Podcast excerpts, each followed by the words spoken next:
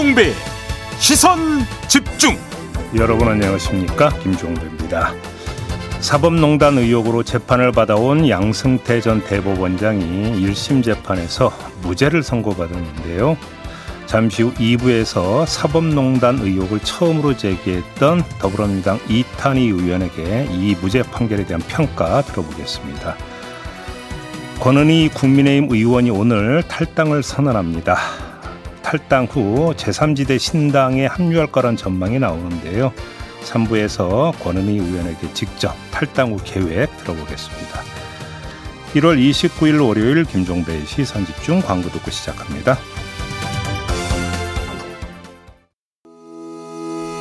시선집중은 촌철님들의 다양한 목소리를 기다립니다. 짧은 건 50원, 긴 건 100원인 문자메시지 샵 8001번, 스마트 라디오 미니와 유튜브 라이브로도 시선집중과 함께하실 수 있습니다. 믿고 듣는 진품시사 김종배의 시선집중.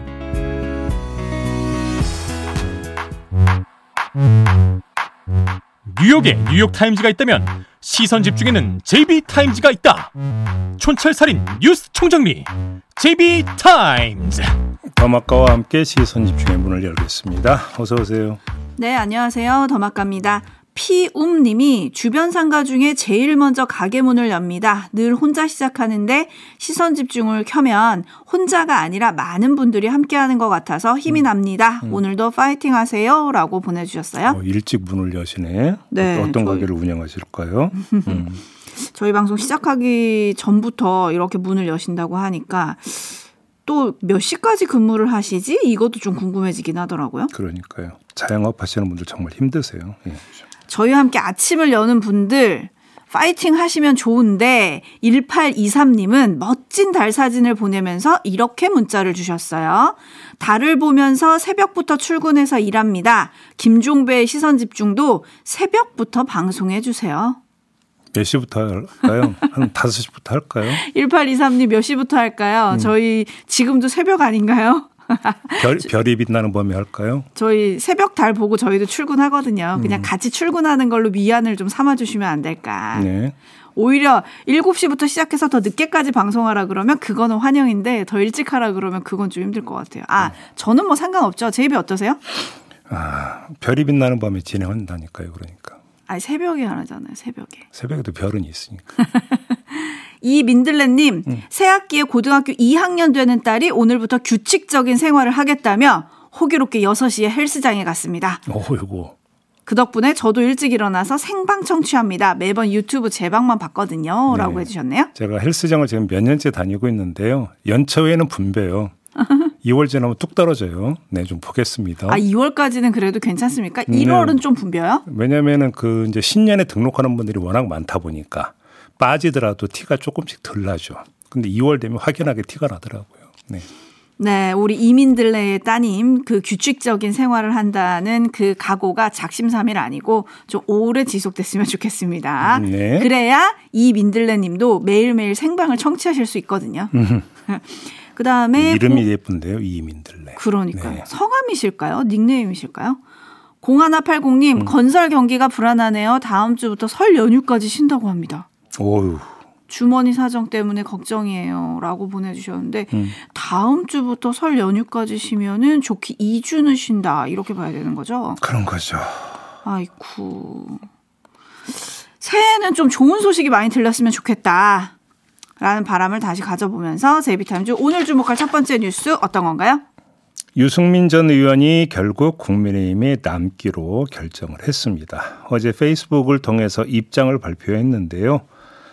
힘든 시간들도 많았지만 이 당에 젊음을 바쳤고 이 당이 옳은 길을 가기를 항상 원했으며 처음이나 지금이나 이 당에 누구보다 깊은 애정을 갖고 있다 이렇게 밝혔습니다. 그러면서 한마디 더 했는데 오랜 시간 인내해왔고 앞으로도 인내할 것이다 이렇게 밝혔습니다.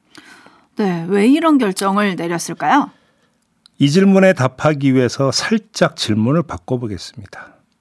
그러면 다른 데 가서 뭘 할 수 있겠는가? 예를 들어서 개혁신당에 가서 뭘 할 수 있겠는가? 이렇게 질문을 바꿔보면 되는 거 아니겠습니까? 어차피 개혁신당은 이준석 간판을 달고 출범한 상태입니다. 이런 상태에서 유승민 전 의원이 간다 한들 정치적 병풍 역할 외에 할 수 있는 게 뭐가 있을까라고 본인이 생각했을 법합니다. 대권 도전이라고 하는 큰 목표에 입각해서 보더라도 공간이 별로 없는 것 같은데요.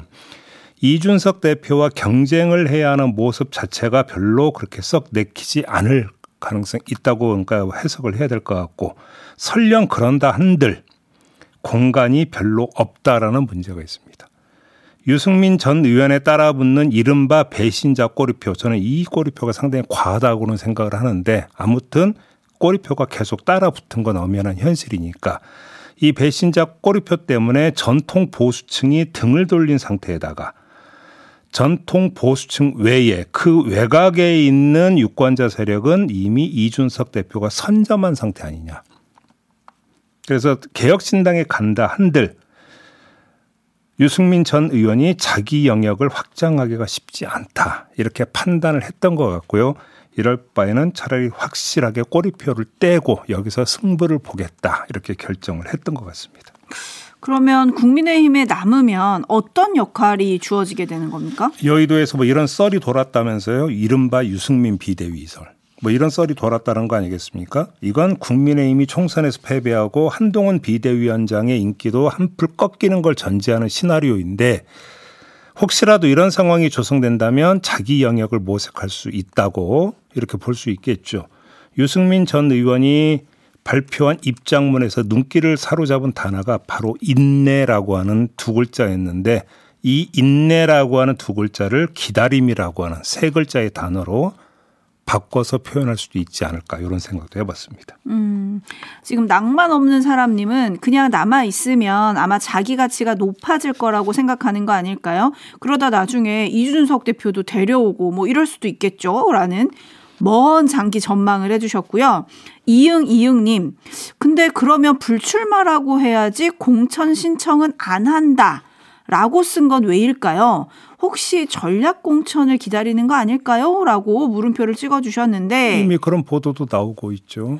네, 역할론 얘기가 또 보도가 많이 됐더라고요. 네. 한중진 의원은 유승민 전 의원이 공천 신청을 하지 않는다고 했지 불출마하겠다고 한 건 아니다.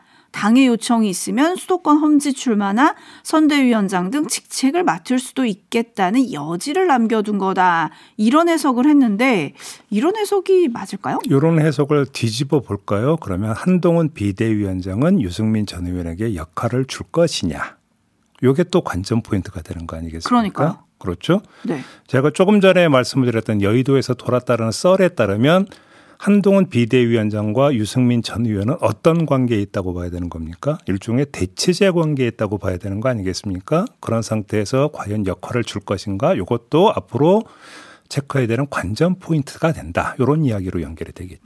체크해야 되는 관전 포인트로 밑줄 그어놓고요. 김은정님은 이런 글을 보내주셨네요. 아무것도 하지 않으면 아무 일도 일어나지 않는다. 유승민 전 의원의 결정에 의문이 듭니다. 기다리기만 하며 기회를 노린다는 건가요? 라고 해주셨는데, 유승민 전 의원은 인내라고 쓰기는 했죠. 그 인내의 끝이 뭘지 또 궁금해지네요. 얘기 나온 김에 미래대연합과 새로운 미래, 그러니까 민주당 탈당파예요. 네. 이들이 공동 창당에 합의를 하고 다음 달 4일 개혁미래당이랑 가칭으로 중앙당 창당대회를 열겠다, 이렇게 발표를 했습니다. 그렇습니다. 이로써 중텐트 두 개가 쳐졌다라는 거 아니겠습니까? 개혁신당과 개혁미래당. 이름이 참 닮았죠?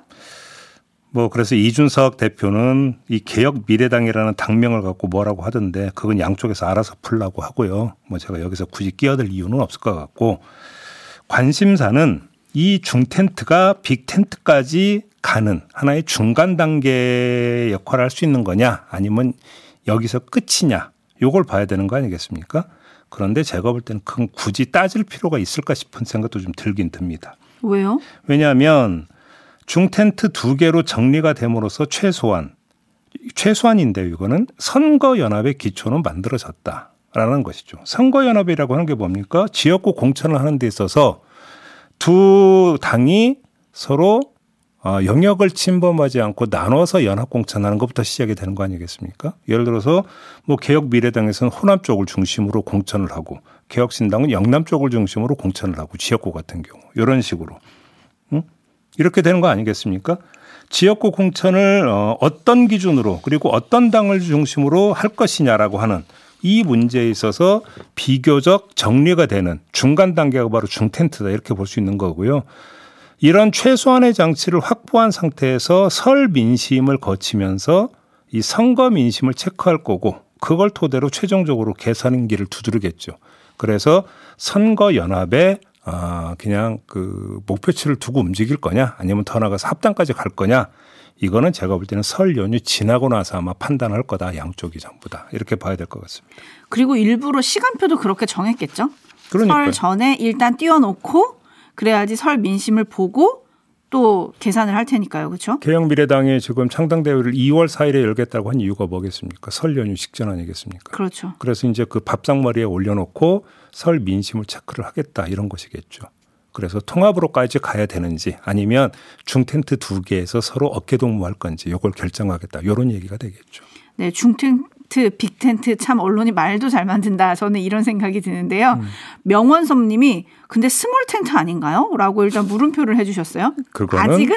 그건 선거 결과가 이제 나와봐야 평가할 수 있는 것이고. 아, 결과론적인 얘기입니까? 스몰 텐트라고 하는 것은 결국은 별로 민심의 호응을 받지 못해서 텐트가 왜소하다 이런 얘기가 되는 거니까 그건 뭐 결과가 나와봐야 되는 거 아니겠습니까? 반면에 개혁과 미래를 강조하고 있는데 무슨 개혁과 무슨 미래냐 여기에 대해서 물어주시는 분들도 꽤 많이 계시네요. 뭐 이제 그거야 이제 그 형식상으로는 당의 강령과 정강 정책을 봐야 되겠죠. 그죠? 근데 요즘은 뭐 그 이 당명 지워놓고 강령이나 이런 거 보면 거기서 거기여가지고 그게 무슨 의미가 있을까 싶기도 합니다, 솔직히. 네, 근데 어쨌든 개혁을 앞세웠다는 거는 결국은 서로를 견제하는 거라기보다는 서로 좀 닮았다는 걸 어필하는 게 아닌가? 저는 그냥 이 생각이 들더라고요. 근데 그럼 왜 이준석 대표가 이렇게 그 역정을 냈을까요? 일종의 페이크? 아무튼 보시죠, 뭐. JB 타임스 다음 주목할 뉴스는 어떤 건가요? 민주당 윤석열 정권 관권선거 저지 대책위원회가 어제 회의를 열었습니다. 그래서 윤석열 대통령 등을 공직선거법 위반 혐의로 고발하기로 했다고 합니다. 한동훈 비대위원장에게 비대위원장직 사퇴를 요구한 점을 문제 삼은 건데요. 서영교 위원장이 이렇게 말했습니다. 들어보시죠. 국힘당의 공천 관련해서 대통령실이 개입한 게 만천하에 드러났습니다. 공직선거법 9조와 85조 위반입니다.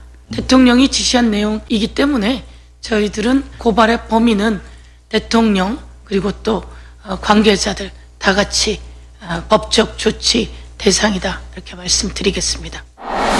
네, 그리고 이런 얘기도 했습니다. 이관섭 대통령 비서실장의 발언이 혼자만의 발언이었다면 더 큰 문제다 이렇게 얘기를 하기도 했거든요. 네. 그러면 이제 고발을 한다니까 진상도 밝히고 뭐 사법 처리까지 갈 수 있는 건가요?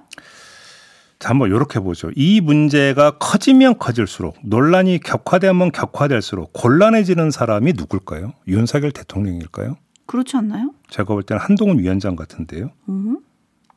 한동훈 위원장이 1차적으로 부담을 먼저 짊어진다. 저는 이렇게 생각을 하는데 왜 그러느냐? 그건 바로 한동훈 위원장이 했던 말 때문입니다. 자. 선거 개입 의혹이 불거졌던 결정적 계기가 뭡니까? 이관섭 비서실장이 그 3인 모임에서 그러니까 비대위원장직 사퇴를 요구를 했다라는 거잖아요. 그러면 이 이야기가 어떻게 보도를 탄 거죠? 이걸 봐야 되는 건데 한동훈 비대위원장이 지난 22일 기자들과의 문답에서 한 말을 한번 들어보시죠. 대통령실의 과도한 당무 개입이라는 비판이 있는데 이에 대해서 어떻게 생각하십니까? 평가는 제가 하지 않겠고요. 저는 그 과정에 대해서는 제가 사퇴 요구를 거절했기 때문에 구체적인 내용에 대해서는 말씀드리지 않겠습니다. 네, 사퇴 요구를 거절했다라고 하는 이 한마디에 하나는 있고 하나는 없습니다. 뭐가 있고 뭐가 없습니까? 사퇴 요구는 있었고 윤석열 대통령 이름 석자는 없습니다. 요 한마디만 놓고 보면 따라서 사법적 칼날이 바로 윤석열 대통령에게로 향하지는 않을 겁니다. 먼저 그 전 단계로 목표를 설정을 하겠죠. 이관섭 비서실장을 뚫어야만 한다는 이야기가 됩니다. 사법적 측면만 놓고 본다면. 반면에 한동훈 위원장은 끊임없이 사퇴 요구의 입증 요구에 내몰리게 될 겁니다. 아, 정말로 이런 요구를 했습니까? 이관섭 비서실장이 그 자리에서 이런 말을 명시적으로 한 건가요? 아니면 당신의 해석입니까? 이런 질문을 끊임없이 받게 되는 거 아니겠습니까? 그렇죠? 이 자리에 한 명이 더 있긴 했었습니다. 윤재욱 원내대표. 네. 보도에 따르면. 근데 윤재욱 원내대표는 관련해서 지금까지 이런 방구 한마디도 입 밖에 내지를 않고 있습니다. 그러면 결국은 한동훈 위원장에게 이런 그 수사당국을 둘째치고 기자들이 저번에 사퇴 요구를 거절했다고 말씀하셨는데 그러면 이관섭 실장이 정말로 사퇴 요구를 명시적으로 했습니까? 안 했습니까? 물어볼 거 아닙니까? 계속.